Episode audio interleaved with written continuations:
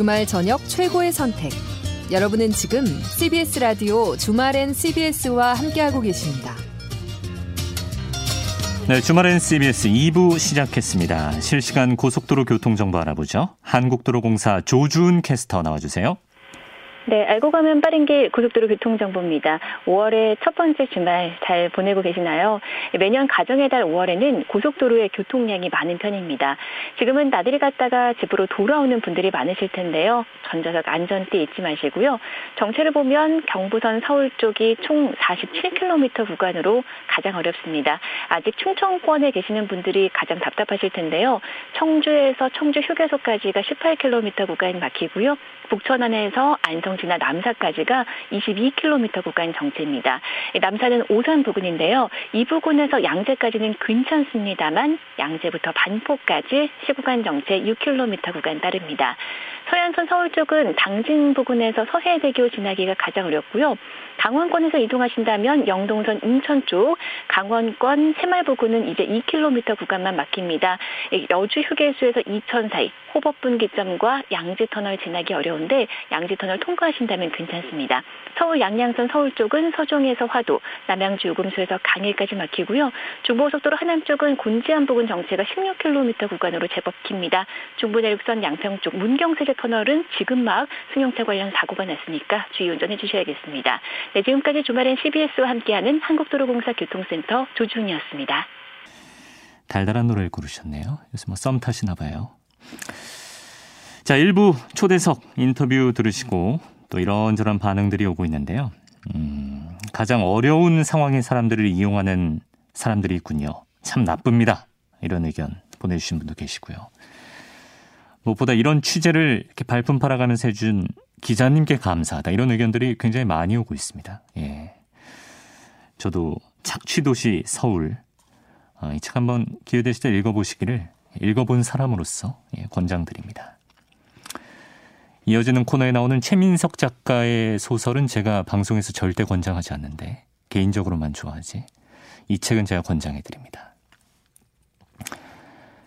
황인탁님께서는 그냥 아무 말씀 안 하시고요. 예, 우리 레이니 이모티콘 하나 보내주셨네요. 레이니가 잔뜩 화가 난 나머지 뒤통수에서 불이 나는 이모티콘을 오늘 인터뷰 들으시고 보내주셨습니다.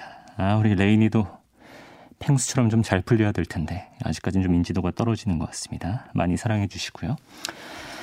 2662번님께서요. 오늘 날이 약간 서늘하긴 했는데 미세먼지 없이 맑은 날씨라서 도봉산역 근처 다락원이라는 공원에 갔습니다. 도봉산이 너무 잘 보이고 혼자 보기 아까워서 사진 한번 찍었습니다. 도봉산이 저렇게 멋있는 줄 몰랐어요. 라고. 어, 다락원. 보통 이런 문자 보내신 분들은 저희도 같이 보라고 사진을 보내주시는데 혼자 보기 아까워서 사진 한번 찍었습니다라고 하시고는 사진을 안 보내주셨어요. 예, 그래서 궁금해서 그냥 제가 직접 찾아봤는데 예쁘네요. 예, 다락원. 음. 최은숙님께서 예, 오늘은 광교산 3시간 산행했더니 어, 오늘 자연인 청취자분들이 많이 오셨네요. 15,000보가 찍혔습니다. 어, 숙제를 마친 기분이라 기분도 좋고 뿌듯합니다라고 하셨습니다. 15,000보 쉽지 않죠. 예, 내일 부디 아침에 월요일인데 후유증이 없기를 바랍니다. 상쾌하게 시작하세요. 코너 영화로운 주말 이어가겠습니다.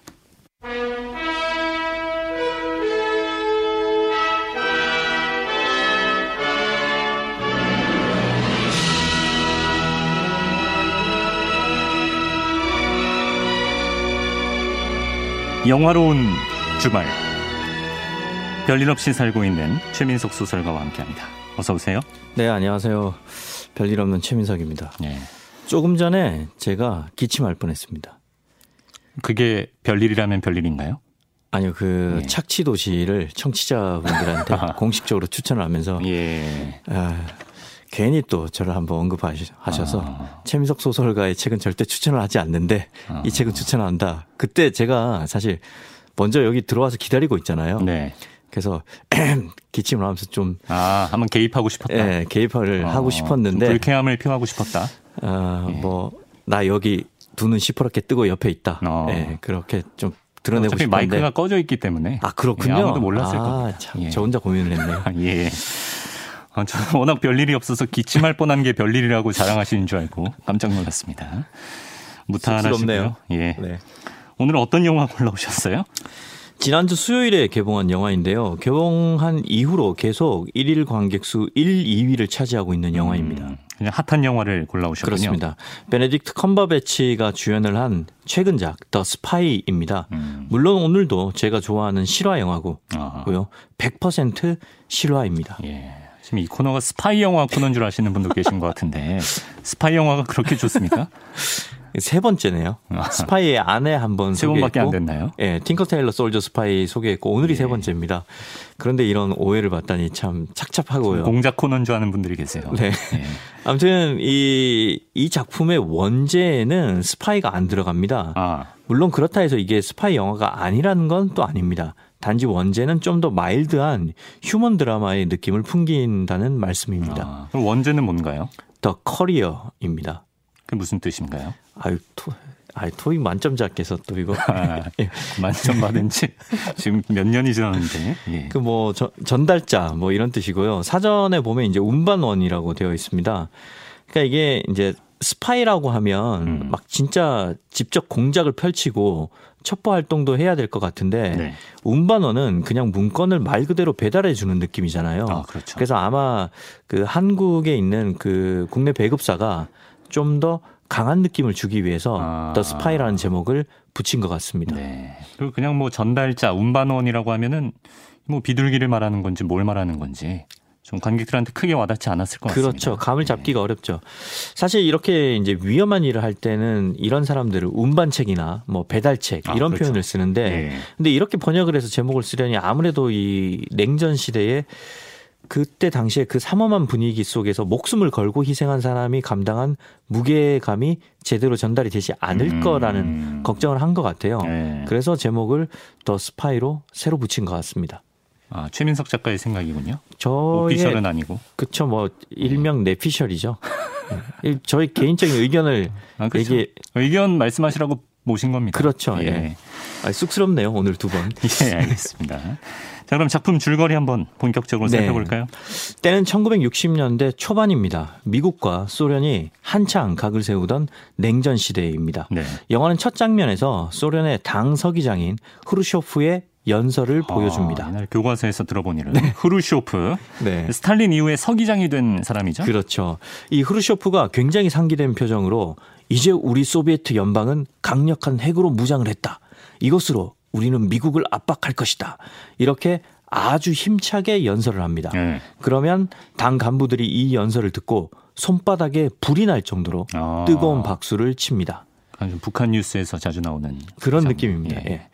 영화가 초반부터 시대 배경을 아주 명확하게 알려주네요. 네. 그리고 이제 화면은 모스크바 시내를 비추는데요.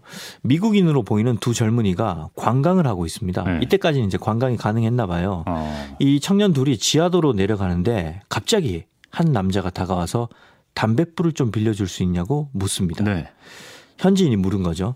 그러자 이제 청년이 이제 라이터를 빌려 주고요. 네. 이 남자가 담배에 불을 붙인 뒤에 라이터를 돌려주면서 되물어요. 뭐라고요? American? 이렇게요. 어. 청년이 이제 고개를 끄덕이니까 네. 남자가 다짜고짜 밀봉한 서류 봉투를 건넵니다. 어. 그냥 불 빌려주는 사이가 아니라 미리 접선하기로 한 사이인가 보네요. 여기까지는 이제 관객들한테 정보가 노출이 안 됐는데 예. 관객도 이제 이걸 보면서 판단을 해야 되는 거죠. 근데 네. 청년이 당황을 해요. 예. 그러니까 미리 약속된 게 아니라는 아, 거죠. 아, 당황해. 그러고 이제 남자가 얘기를 해요. 예. 이걸 미 대사관에 좀 갖다 달라. 어. 나는 도무지 접촉할 사람이 없어서 어 이렇게 당신한테 부탁을 한다. 네. 이러면서 지금 빨리 가라. 이렇게 얘기해요. 어. 근데 이때 마침 지하도로 일반 시민 한 명이 내려와요. 네. 그러면 이 부탁을 했던 남자는 누구에게도 들키면 안 된다는 듯이 잽싸게 어. 사라져 버립니다. 아니 이 남자 대체 누구길래 이런 행동을 하는 겁니까? 이 남자는 소련의 군사정보국 소속 대령인 올레크 펜콥스키입니다. 네. 군사정보국. 네. 이 남자는 소련이 핵전쟁을 일으키려는 것에 대한 강력한 위기감을 느끼고 자기 가족은 물론이고 세계 평화를 지키기 위해서 소련의 핵무장을 아. 미국에 알리려고 합니다. 아, 그래요. 그렇게 엄청난 정보를 근데 알리더라도 조심해서 알려야지. 이렇게 길 가는 관광객한테 비밀 문서를 넘겨도 되나요? 그만큼 이제 올레크가 다급하다는 거죠. 그러니까 이 생면 부지의 관광객에게 이런 문서를 건넸다는 건 자기의 운명을 맡긴 거죠. 어. 한번 이제 시험을 해본 시험을 해본 겁니다. 네. 아무튼 이렇게 이제 올레크 대령이 사라져 버리니까 이 관광객은 매우 당황합니다. 그렇죠. 네. 뭐 붉은 광장이나 보러 왔을 텐데. 그렇죠. 아니 네. 이게 뭐야? 그러면서 그렇죠. 굉장히 당황을 하죠. 어. 그래서 이 사람이 문서를 미국 대사관에 갖다 줍니까? 이때 또 영화의 법칙이 발동을 합니다. 아. 옆에 있는 친구가 있어요. 그 친구가 예. 아 우리는 오늘 할 일 많잖아 나 모스크바에 보드카 마시러 왔단 말이야 이런 표정으로 우리가 거기 꼭 가야 되냐 아, 예. 이런 표정으로 바라보죠. 뭐. 항상 보면 이런 친구가 옆에서 항상 껄렁껄렁대고 네. 있죠. 예. 뭐 마트로 마트로 시카도 사야 되고 뭐 살 게 많은 거죠. 예. 그러면 그 문서를 건네받은 친구가 아 자기 그 친구한테 징징대지 말라는 표정으로 어. 눈을 한번 싹 긁인 다음에 네. 바로 미 대사관으로 갑니다. 오, 책임감이 있네요. 그래서 소련의 전갈이 미국으로 가게 되나요? 맞습니다. 이제 장면이 바뀌면 미국의 버지니아 주의 랭글리입니다. CIA 있는 곳 아닌가요? 아, 역시 미드를 많이 보셨군요. 아. 네. CIA가 랭글리에 있죠. 예. 어, 이 CIA의 회의실에서 이런저런 안건을 논의하다가 마지막에 CIA인 요원인 에밀리가 말을 합니다. 예. 어, 오늘 중요 안건은 끝났고 사실 중요한 게 하나 또 있다. 어. 모스크바에서 온 문건이 하나 있는데 음. 이게 심상치 않다. 음. 이렇게 말합니다. 그거군요. 근데 아무리 뭐 상황이 급박했다 하더라도 문서에 고지고대로 비밀을 적진 않았을 거 아닙니까? 유출될 그렇죠. 수도 있고. 네. 그래서 이 문서 안에는 일단 그 만나고 싶다. 중요한 정보가 있다. 딱 요 정도의 전갈만 아, 있고 예.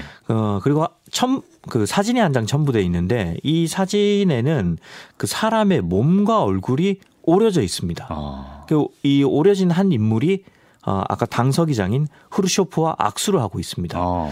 그걸 보여주면서 에밀리가 말을 해요. 이 사람은 매우 똑똑한 사람이다. 네. 왜냐하면 네. 모스크바에 있는 이 사람은 우리가 그러니까 즉 CIA가 네. 이 사진을 갖고 있다는 걸 알고 있다고 아. 얘기를 합니다. 그러면서 CIA, CIA가 갖고 있는 똑같은 사진을 탁자 위에 올려놓습니다. 아, 무슨 사진인데요? CIA가 갖고 있는 사진은 올레크 펜콥스키가 당서기장 흐르쇼프와 악수를 하고 있는 사진입니다. 아. 그러면서 에밀리가 말을 하죠. 이 전가를 보낸 사람은 소련 군사정보국 GRU의 대령이라고. 어. 그가 망명까지 고려한 목숨을 건 접선을 어. 하고 싶어 한다고. 그래서 잘 알아챘네요. 네. 그럼 이제 CIA가 올레크 대령과 접선할 방법을 찾겠군요. 맞습니다. 그런데 CIA에게는 또 문제가 하나 있습니다. 무슨 문제요? 그 아까 영화 초반부에는 그 관광객도 다니고 있잖아요. 네. 근데 그 이후에 미소 냉전이 더 심해져서 이제는 미국인이 모스크바에 가면 일단 의심을 받습니다. 아. 게다가 이 영화상에서는 최근에 소련의 포포프 대령이라는 인물이 미국의 정보를 제공하다가 발각되어서 처형 처형을 당했습니다. 아. 그러니까 사형을 당한 거죠. 네. 그래서 미국이 직접 접선하는 것은 무리라고 판단을 하고요. 음. 더욱더 군인이나 정부 관료는 더 안 된다고 음. 판단을 합니다. 그럼 누굴 보낼까요? 영국인이라면 좀 다를 거라고 생각을 해요. 아. 영국과 소련은 그렇게까지 각을 세우고 있지 않으니까요. 음. 그래서 CIA는 영국의 MI6의 도움을 한번 얻어보자. 이렇게 생각을 하고요. 네. 그리고 또 MI6와 회의를 한 결과 정말 평범한 비즈니스맨이 사업차 모스크바에 가야 의심을 받지 않을 아. 거라고 결론을 내립니다. 완전 평범한 비즈니스맨. 네. 그게 누굽니까? 그리고 이제 영화에서 화면이 바뀌면 베네딕트 컴버배치가 아, 설마 나는 아니겠지 이런 표정으로 바에서 고주망태가 아, 고주망태가 되어서 술을 마시고 베네딕트 있습니다. 베네딕트 컴버배치가 나오네요. 네, 어. 어딜 보더라도 첩보원처럼 보이지 않습니다. 중년답게 이마는 벗겨져 있고 몸에는 근육질이 하나도 없고 어. 게다가 이제 퇴근하자마자 술이 모자라다는 식으로 또 집에 와서 위스키 병을 바로 따요. 예.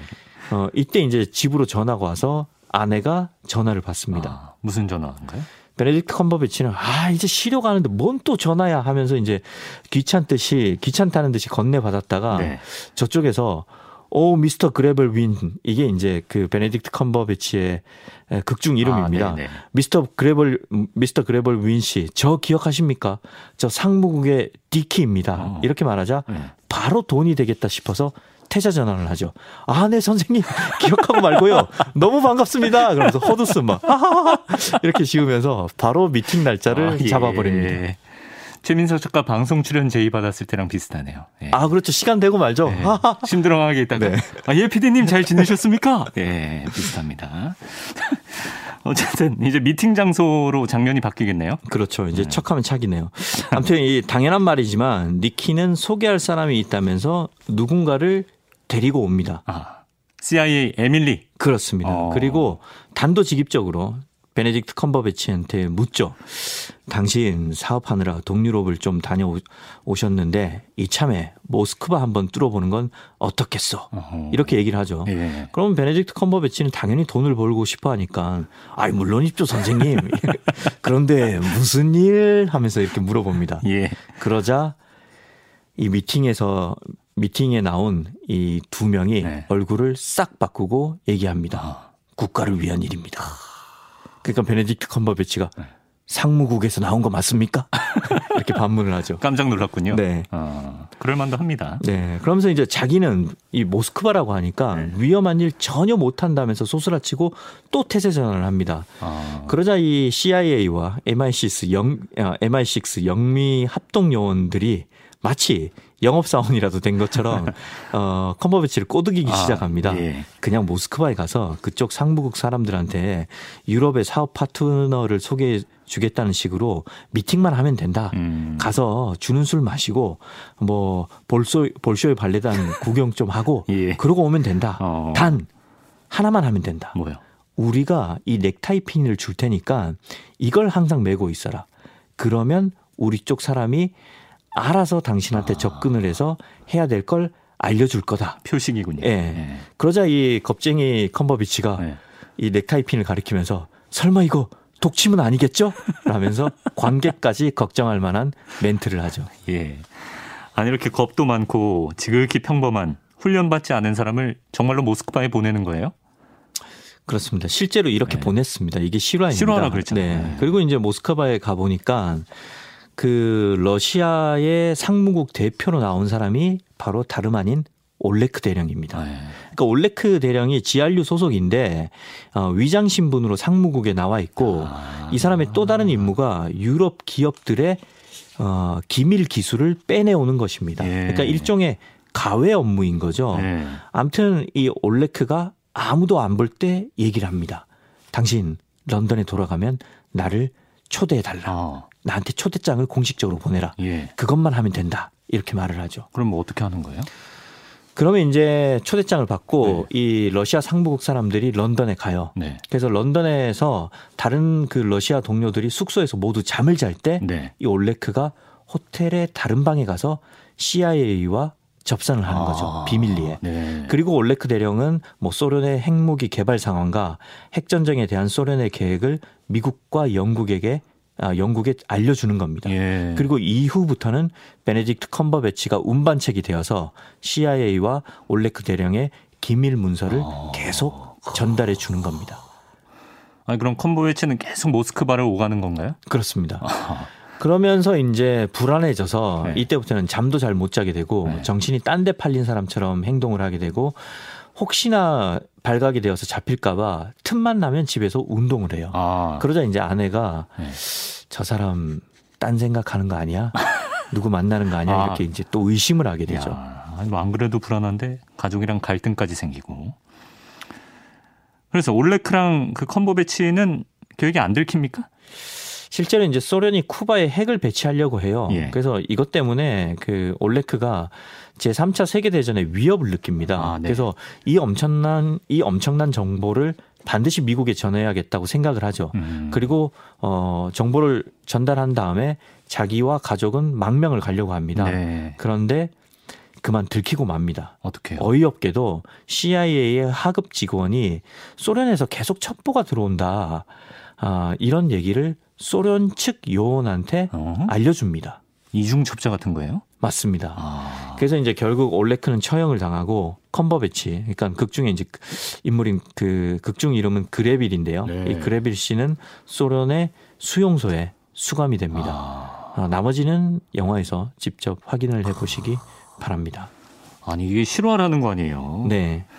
이 뭐 그냥 평범한 스파이 얘기가 아니라 이 두 사람이 어떻게 보면 자칫 3차 세계대전까지 일어날 수 있는 상황을 막은 거 아닙니까? 그렇습니다. 그래서 사실 이 영화에는 엄청난 오락적인 요소는 없습니다. 어. 그런데 이게 이제 실화라고 생각을 하고 보면 굉장히 몰입이 잘 되고 예. 별거 아닌데도 긴장감이 배가 됩니다. 이게 뭐 어벤져스 들어가야 세상 구하는 게 아니에요. 이런 분들이 정말 슈퍼히어로 역할을 한 겁니다. 그렇죠. 사실 3차 대전을 막았다고 볼 수도 네. 있는 거죠. 그리고 또 평범한 비즈니스맨이 이런 살떨리는 첩보 임무를 했다. 약간 우리 영화 공작이랑 비슷한 느낌도 나는 것 같아요. 실제로 이제 둘 다 일어났던 일이기 때문에 그런 인상을 저도 이제 영화를 보면서 계속 음, 받았고요. 네. 차이점이 있다면 그 한국은 그러니까 한국의 안기부는 군인 출신 사업가에게 접촉을 했는데 음. 영국의 MI6는 그냥 정말 평범한 사업가에게 접촉을 한 거죠. 예. 그리고 뭐 제가 마음에 걸려서 하는 말인데 아까 그 전혀 첫 번답지 않게 네. 그뭐 이마도 좀 벗겨지고 뭐 그런 얘기를 했는데 아, 예. 이마는 벗겨져도 첫 번을 할 수 있죠. 그럼 저도 이마는 뭐 저도 탈모를 겪고 탈모로 고통을 받고 있는 사람이기 네. 때문에 그 부분에 대한 오, 해는 없었으면 좋겠고요. 아무튼 이 MI6는 일부러 주정뱅이를 골라서 의심을 안 사려 했다는 점이 또 흥미롭기도 하면서 음. 굉장히 대범하기도 한 것 같았습니다. 그러네요. 예, 진짜. 어떻게 이런 결정을 했는지 모르겠습니다. 자, 영화의 매력 포인트를 알려주시죠. 60년대를 배경으로 했기 때문에 일단 화면 전체에 그 복고풍의 분위기가 제대로 흐릅니다. 어. 그리고 배경은 런던과 모스크바잖아요. 네. 이 서구권과 공산권을 번갈아 번갈아 보면서 대비되는 정서가 상당히 흥미롭고요. 음. 그리고 베네딕트 컴버배치가 수감된 후에 혹독한 대우를 받으면서 굉장히 수척해져요. 어. 체중을 엄청나게 감량을 하고 나옵니다. 아, 예. 그러니까 수감되기 전과 수감되기 난 수감되고 난 후에 장면이 한번 딱 바뀌면 네. 사람이 반쪽이 되어 있습니다. 어. 그러니까 그 앙상한 몸과 수척해진 얼굴만 봐도 감동을 받을 겁니다. 그러니까 영화 후반부에 단 몇 장면을 위해서 네. 수십 킬로그램을 감량을 한 거죠. 멋지네요. 예. 그나저나 우리 그 조우진 배우 못지않게 네. 컴버배치도 우리 코너에 많이 등장하는 것 같습니다. 아 그렇네요. 팅커 네. 테일러 솔저 스파이 그 전에도 이런... 있었던 것 같은데. 네. 시간 있을 때 직접 출연 한번 해달라고 영어로 메시지 한번 남겨주세요. 아 그 저번에 쿠바 그 수용소를 배경으로 한 관타나모. 네, 관타나모 네. 그때도 나왔네요. 네, 그러니까요. 네. If you have time, please come to, please visit to 목동 in Korea. 네, 영국 분이라 네. 일부러 또 영국 발음으로 네. 네, 부끄러움을 제가 떠넘겼는데 대본에도 없는 거 이런 거 예, 갑자기 시키셨습니다. 예. 예, 항상 감사하고요. 사실 이게 시간이 있으면이 아니라 네. 그러니까 if you have time이 아니라 네. if you are free. 예. 아 그게 고급 표현이다. 아니 그 실제로 그렇게 얘기하는데 아, 네. 약간 이제 뭐 시간이 있으면 꼭 느껴 알아는 듣겠죠. 알아들을 예. 겁니다. 예. 그래요. 자, The Spy 오늘 소개해 주셨는데 최민석 작가의 한 줄 평을 들어볼까요? 좋은 요리는 훌륭한 재료에서 나오듯이 훌륭한 실화에는 오락적인 장치가 필요 없다. 그러니까 이게 이제 영화적인 장치나 양념이 별로 없는데 음. 재료인 실화가 워낙 좋아서 음. 영화도 훌륭하게 나온 것 같아요. 네, 실화 영화는 그 자체로 또 관객을 흥분시키는 게 예. 있습니다. 자, 오늘 선곡은 어떤 곡 골라오셨나요? 이 영화에서 베네딕트 컴버배치가 걸핏하면 소련으로 갑니다. 네. 그래서 이 노래를 골라왔습니다. The Beatles의 Back in the USSR입니다. 네. 이 곡과 함께 최민석 작가와 인사 나누겠습니다. 다음 주에 봬요. 고맙습니다.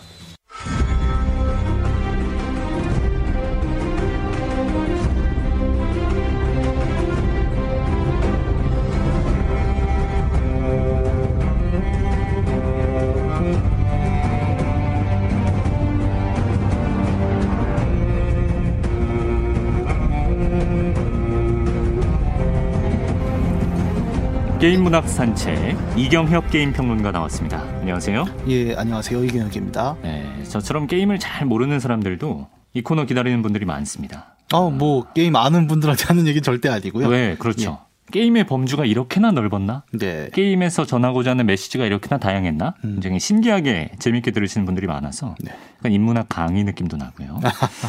좋아하는 분들이 많은데 오늘은 또 어떤 이야기 준비하셨는지 기대가 되네요. 예, 오늘은 이제 최근에 그 코로나 상황 길어지면서 어, 좀 부각되는 직종이 하나 있어요. 음. 그뭐 코로나 때 어떤 일이 가장 많을까 이러면 제가 우리 아들한테 물어봤더니 네. 백신 만드는 일이요. 뭐 이런 얘기를 하는데 네. 어, 조금 그, 그렇게 거리가 살짝 있는 것보다 좀 생활에 가깝게 일이 가장 폭증한 분야가 어디냐라고 하면 우리가 배달업을 얘기를 아, 하죠. 그렇죠. 네. 네. 뭐 우리는 어쨌든 사회생활을 하다 보니까 그 연결이라는 게 매우 중요한데 음. 대면이 안 된다라고 하니까 이제 다행히도 인터넷에서 뭔가를 사는 게 있었고 네. 그러다 보니까 뭐 물건 배송이 오고 심지어 요즘은 또 먹는 것도 이제 슉슉슉 배달이 오기 시작을 네. 하죠. 그 말 그대로 이제 이 배송이라는 것에 기대서 살고 있는 게 어떻게 보면 코로나 이후에 우리 삶이잖아요. 어, 그제 제가 문자 메시지 휴대폰 문자 메시지 함을 싹 정리하는데 네. 밑에 갖다 놨습니다.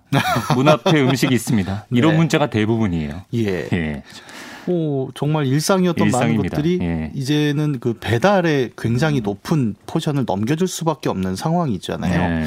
뭐, 한 번 겪었으니까 사실은 코로나가 종식이 돼도 아마 우리는 굉장히 이제 그 배송에 많은 인생의 부분들을 맡기고 음, 살게 될 거예요. 그럴 것 같아요. 겪어보니 편하다라고 익숙해졌죠. 예.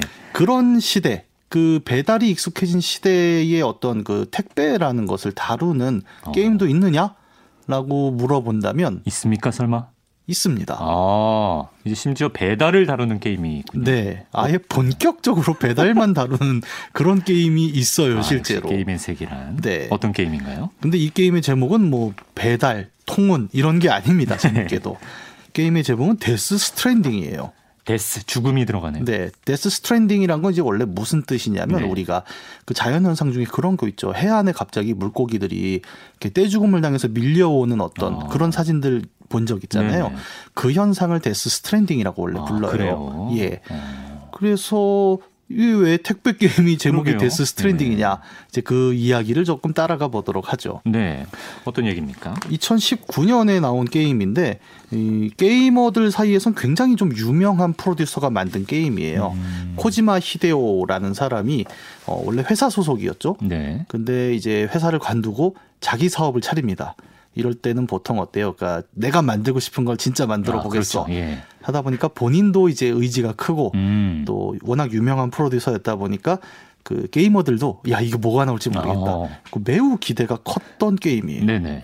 근데 이 사람의 전작이 뭐였냐면 Metal Gear Solid라는 액션 게임인데 음. 우리가 액션 게임이라고 하면 보통 그렇죠. 막 총을 쏘고 화려하게 피하고 그렇죠, 그렇죠. 막 그 소위 말하는 무쌍이라 그러죠. 혼자 음. 막 몇천 명을 때려 눕히는. 네. 근데 이 게임은 그게 아니라 적이 너무 강해요. 아, 그래요? 1대1로 싸워도 집니다. 어. 그러니까 뭐를 핵심으로 삼냐면 잠입을 넣어요. 어. 그러니까 어, 적의 시선을 피해서 몰래 몰래 파고드는 게임을 음, 만듭니다. 게릴라 전술 느낌. 네. 그래서 네. 아주 유명한 장면이 그 골판지로 된 상자들 있죠. 우리 종이 상자. 네네. 그걸 뒤집어 쓰고 이제 적이 뭐안 볼 때 싹싹싹 움직이는 연패 연패해서. 네. 예. 이런 게 이제 소위 말하는 잠입 앱션이라는 장르를 열었단 말이죠. 아, 이 사람이. 네. 신기하잖아요. 네. 그래서 이제 게이머들도 야, 그럼 또 더 놀라운 액션이 어, 나오겠네. 따로 나와서 네. 얼마나 대단한 걸 준비할까? 그리고 어. 너무 기대가 컸는데 네. 2019년에 딱 새 게임이 나왔는데 해보니까 커뮤니티의 반응들이 전부 야 내가 택배 하려고 이걸 샀니?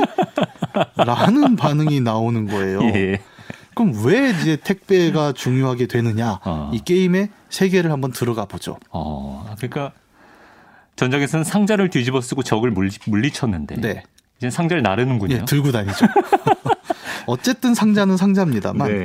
어, 이게 이 게임에 보통 게임이 그렇잖아요. 뭔가 누군가가 의뢰를 주죠.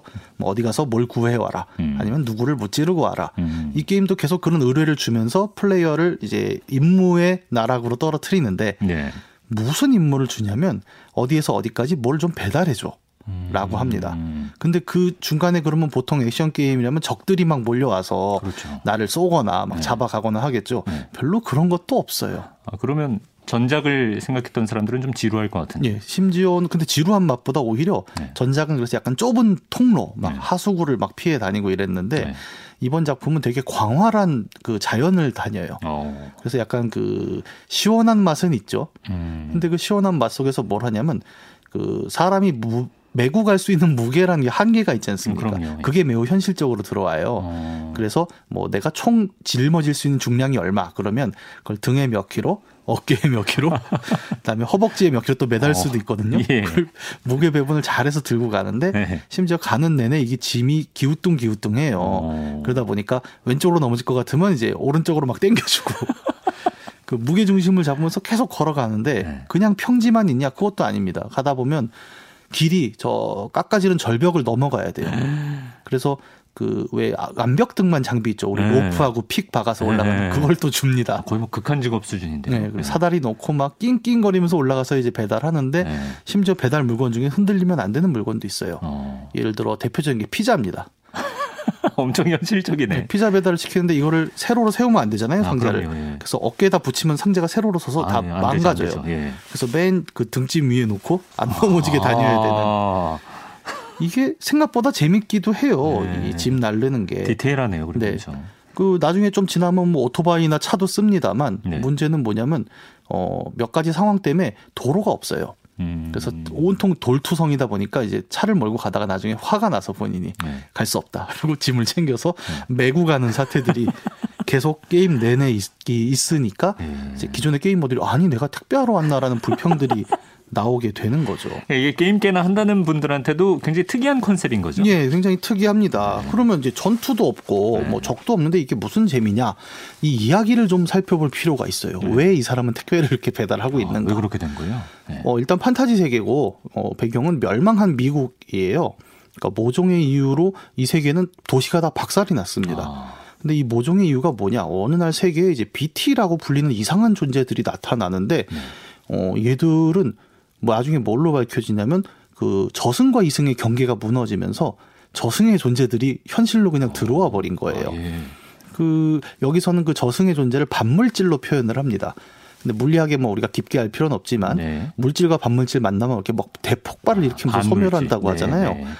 그 개념이에요. 이게 뭐냐? 살아있는 사람과 접촉을 하면 폭발을 합니다. 어. 그러다 보니까 사람들이 처음에 그게 뭔지 모르죠. 그래서 그냥 막 접촉하고 이러다가 네. 도시가 다 폭발해서 날아가 버린 거예요.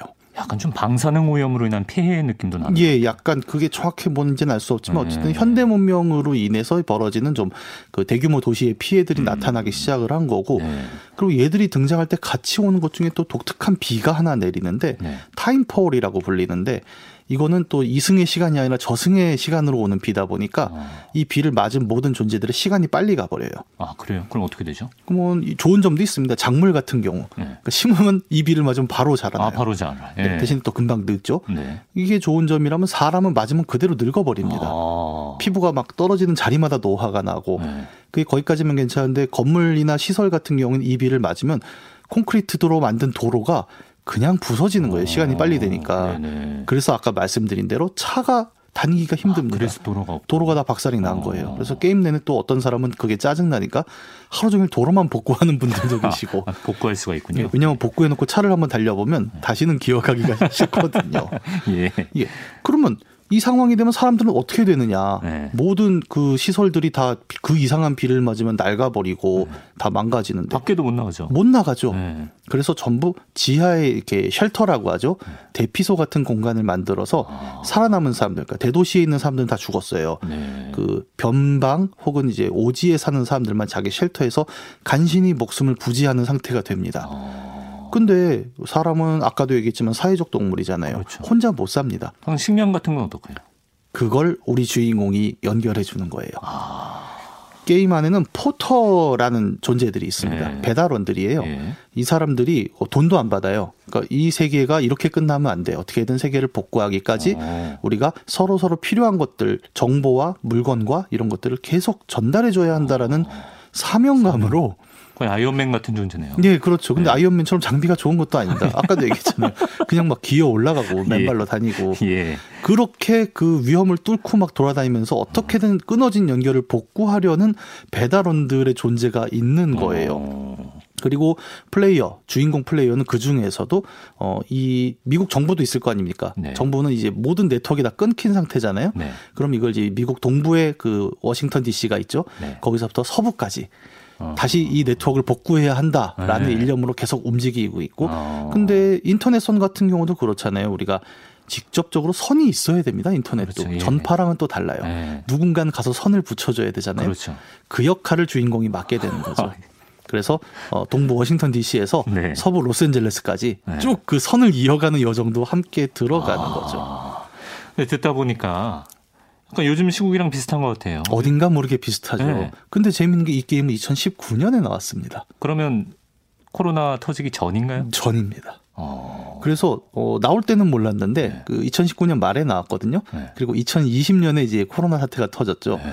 지나고 나서 보니 이건 예언서인 거예요. 그러네요, 진짜. 예. 그러니까 네. 아니 우리가 그 게임 볼 때는 그냥 에이 택배만 하는 게임이야 이러고 약간 재미없다라는 평가가 있었는데 네.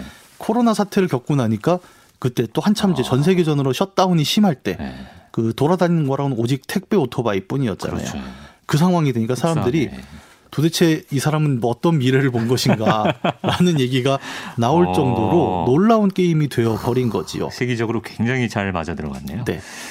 또 이 게임 하면서 어떤 것들을 생각해 볼 수가 있을까요? 음, 일단 그냥 이제 여기까지가 이제 기본적인 게임의 구조였고, 뭐 음. 주인공이 연결을 위해 다닌다, 이제 이런 얘기들을 하지만, 어, 이 연결이란 것이 어떤 의미냐를 조금 더 생각해 볼 필요가 있습니다. 네. 어, 우선 첫 번째로 어, 이런 택배원들이 다시금 연결을 만들어 나간다라는 이야기는 단순히 물리적인 네트워크만에 국한된 것은 아닙니다. 아. 이 게임은 굉장히 독특한 시스템을 하나 갖고 있는데 어, 나 혼자 하는 게임이긴 하거든요. 네. 근데 이제 비동기식 멀티플레이라고 해서 내가 플레이한 게 온라인에 연결이 돼요. 아. 그래서 아까 제가 사다리를 놓거나 뭐 네. 다리를 짓거나 뭐 줄을 만든다고 했죠. 예. 내 앞에 한 사람의 줄을 내가 쓸 수 있습니다. 아. 근데 이게 어떤 감정을 불러일으키냐면 네. 이렇게 막 배달 지도를 봤더니 말도 안 되는 절벽이에요. 아, 이것도 한, 한 시간 고생하겠구만 갔더니 네. 누가 사다리를 놓은 거예요. 오. 어. 그러면 기분이 좋지 않습니까? 아, 벌써 예. 정말 속이 시원하거든요. 네. 근데 그때 게임이 뭘 보여주냐면 자 좋아요 버튼을 눌러보세요라고 합니다. 우리 SNS 누르듯이. 네, SNS의 그 엄지척 예. 이 버튼이 정확히 그대로 있어요. 엄지 손가락으로. 어. 근데 이게 억지로 누르는 게 아니라 정말 어, 너무 고마워서 막 누르게 돼요. 울면서 예. 감동받아서. 근데 이게 이 게임이 보여주는 연결의 되게 중요한 의미입니다. 아. 왜 하필 SNS의 엄지손가락 그대로를 좋아요를 넣냐는 거예요. 네. 우리가 서로 돕고 사는 소위 말하는 상호 부조라고 하죠. 네. 그 돕고 사는 사회의 즐거움과 기쁨을 네가 한번 누려보라는 거예요. 아. 그냥 물건의 연결의 문제가 아니라 네. 그 너희 하나하나 배달원들도 사실은 혼자 있잖아요. 게임할 땐. 그렇죠. 근데 게임은 몰래 뒤에서 서로의 세계가 아. 연결되어 있다는 아, 걸 보여주는 거죠. 찡하네요. 예. 저는 정말 그 좋아요를 한 50번을 누르거든요. 너무 좋아서 진짜로. 근데 그 감각을 너무 자연스럽게 우리에게 보여주는 거예요. 네. 그러니까 우리가 어떻게 이 연결되는 게 기쁨인가라는 음. 사실을 뼛속에다 새겨주는 어떤 그런 기능들이 있습니다. 네. 그럼 여기까지 얘기하면 굉장히 아 역시 그 우리가 쉬운 말로 하는 음. 우리는 모두 연결되어 있고 연결은 좋아라고만 얘기할 수 있느냐 음, 네. 그 반대편의 측면도 또 얘기를 해요. 아 어떤 식으로요? 뭐냐면 이제 중간에 가끔 적이 나옵니다. 아 적이 있습니다. 예, 뮤리라고 불리는 적인데 음. 얘들은 그럼 왜 플레이어를 공격하는가 네. 살펴보면 플레이어를 죽이지도 않아요. 그럼요. 이 사람들은 원래는 porter였어요 짐꾼들. 배달 아, 네. 배달원이었는데 네. 너무 밥 먹고 배달만 하다 보니까 네. 이제 소위 말하는 fetish라고 하죠. 네. 일종의 집착이 생겨서 아. 누가 화물을 메고 지나가면 저걸 내가 뺏어서 내가 배달하겠다. 약간 이렇게 아하. 변해버린 거예요. 시대가 만들어낸 괴물 느낌. 예, 예. 플레이어를 때려눕히고 짐만 가져갑니다. 어. 그런데 이거 되게 큰 우화인 게 이게 예. 어떤 이야기냐면 이 네트워크라는 것을 우리가 물리적인 네트워크가 아니라 아까 말씀드린 대로 정보 네트워크로 한번 상상을 바꿔보면 네. 우리는 이런 존재들을 굉장히 많이 보고 있어요. 아, 어떤 뭐냐? 네. 악플러와 troller입니다. 아, 악플러와 troller. Troller는 네. 그 일부러 막 일부러 사람 아니에요? 예, 소위 말 일부러 깽판을 친다라고 네. 표현을 하는. 예를 들어 우리가 PC 통신부터 인터넷까지 쭉 여러 네트워크를 거치면서 네. 어마어마한 정보들이 이제 인터넷 공간에 쌓였죠. 그렇죠. 이거는 누가 만들어준 게 아니에요. 잘 보면 어. 그 우리 스스로가 자발적으로 쌓아 올린 정보잖아요. 그렇죠. 가장 대표적으로 뭐가 있습니까? 예를 들어 뭐 미국 드라마 같은 경우에 음. 직수입되면 자막이 없죠. 네. 근데 누군가가 어느 순간에 아, 자막을 그럼요. 만들죠. 네, 너무 고맙죠. 그 사람은 돈을 받나요? 안, 받, 안 받습니다. 예. 그리고 인터넷에 올라오는 여러 가지 수많은 그 정보들, 위키백과나 아니면 뭐 블로그 같은 거에 자기가 공부한 내용들을 막 정리를 예. 다 무료예요. 맞아요. 예. 우리는 그 무료, 소위 말하는 상호부조의 자발적인 봉사들로 쌓아올린 인터넷 연결 시대를 살고 있잖아요. 네. 근데 모두가 그랬습니다. 출발은 다 그랬죠. 네. 하지만 아까 그 뮤리라고 하는 변화한 포터들과 아. 똑같이 그 연결 자체를 즐기면서 타락한 사람들이 있습니다. 이 연결을 그러네. 방해하고 그러네. 이걸 통해서 사람들을 공격해보자 하는 악의 의도들이 나오는 거죠. 예. 이 게임의 뮬이란 존재는 정확히 그 악플러와 트롤러를 상징을 하거든요. 네. 그래서 아까 얘기한 대로 어, 정말 저절로 좋아요를 만들게 하는 그런 인터넷의 공로자들 음. 이 앞에 이야기였다면 순기능이라면 네, 네. 오로지 연결됐다는 이유만으로 예전엔 나에게 닿지도 않았을 어떤 공격이 나에게 들어오는 어. 다시 말해 연결이라는 가까이 가깝게 붙는 연결이라는 게 발생하면서 나오는 긍정적인 면과 음. 부정적인 면을 게임은 동시에 보여주고 있는 거예요. 그러네요, 진짜. 그래서 연결이 좋다 나쁘다라는 얘기를 이 게임이 하는 것은 음. 아닙니다. 네. 그냥 뭐랄까요? 그 인터넷 네트워크 시대에 대한 우화죠. 음. 우리는 그 전에 연결이 없었던 시대에는 미처 보지 못했던 혹은 겪지 못했던 많은 일들을 인터넷 시대에 다시금 겪게 된 것은 아니냐라는 음. 이야기를 이 게임은 보여주고 있어요. 어. 그래서 어 택배라는 어떤 물리적인 연결을 이야기를 한다면 이 게임은 코로나 이야기예요. 네. 어 거의 예언적이죠. 이렇게 그러네. 되면 예. 나타나기도 전에 뭐 근데 사실은 예상할 수는 있었을 겁니다. 그러니까 우리가 그런 얘기 많았죠. 그러니까 그 전부터 뭐 몇몇의 영화들 몇몇의 소설들이 오늘날 이렇게 밀접하게 연결돼서 대도시에 밀집돼서 살아가는 사람들 사이에 음. 단 하나의 변종 바이러스, 음. 단 하나의 그렇죠. 어떤 사건 사고로 인해 모두가 네트워크가 끊기는 사태를 맞이하면 어떻게 많았죠. 될까? 예. 굉장히 많았죠. 예. 우리나라에서도 뭐 감기 같은 영화들이 아, 대표적이었을 아, 네. 겁니다. 그런 상상들은 많았어요. 음. 근데 그 사태가 실제로 일어났을 때 그 연결을 어떻게 복구하실 것인가라는 주제로 이 음. 게임은 첫 번째 연결, 인류가 태어나자마자 겪었던 물리적으로 엮이는 연결을 이야기를 한 거고 네. 대신에 하나 더 나가는 거죠. 네. 우화적으로 음. 우리가 인터넷이라고 그러니까 가상의 어떤 그, 예, 정보로 엮여 있는 온라인 시대를 살아가는 사람들에게 음. 이 온라인이라는 것이 우리 그랬지 않습니까? 90년대 처음 PC 통신 열리고 인터넷 열릴 때만 해도 사람들의 전망은 굉장히 장밋빛이었어요. 네. 아 이제 직접 민주주의 음. 시대가 도래했다. 네. 우리는 모두가 공평하게 의사소통을 할 것이다. 음. 그리고 그로부터 2, 30년이 지난 지금 어떻습니까? 우리는 악플러 때문에 사람이 죽는 시대를 있죠. 맞이한 거죠. 네. 그 모든 것들을 긍정으로, 부정으로 이야기하는 것이 음. 아니라 그 자체로 이야기하고자 했던 것이 음. 이 Death Stranding의 가장 큰 이유일 겁니다. 그런 화두를 던지고 싶었던 게임이군요. 네. 네. 뭐그 두 개가 겹쳐 있으니까 참 그래서 흥미로운 것 같아요. 음. 그러니까 최근에 그 어떤 왜 최근에 아파트 단지랑 또 택배 기사랑 또 크게 네. 싸우는 이런 뭐 사회적 현상 투표도 한다 그러던데. 네. 네. 이런 것들을 다 포함해서 볼 수 있는 하나의 키워드 음. 연결. 음. 그것이 실물이건 가상이건 간에 우리 시대에 나타나는 모든 논란들의 가장 기저에 깔려 있는 그 음. 연결이란 주제를 볼 수 있는 게임이라고 생각을 해서 예, Death Stranding 이야기를 가져와 봤습니다. 예, 우리가 이제 점점 사회에서 물리적으로는 좀 고립될 수밖에 없는 그런 사회를 살고 있지만 그 와중에도 사람과 사람 사이를 연결해주는 존재가 있고 또 새로운 공간이 있고 또 그런 것들을 생각해 볼 수 있는 Death Stranding 오늘 게임을 또 소개해 주셨습니다. 게임 평론가 이경혁 씨 오늘 말씀 잘 들었습니다. 고맙습니다. 예, 감사합니다. 네, 오늘 저희가 준비한 이야기는 여기까지입니다. 오늘 끝곡 이한철, 박세별이 함께한 바야흐로 사랑의 계절 권복민님을 위해서 준비했고요. 지금까지 프로듀서 이광조, 기술 신정근, 권호현, 구성의 김보경, 전 아나운서 이강민이었습니다. 함께해 주신 여러분 고맙습니다.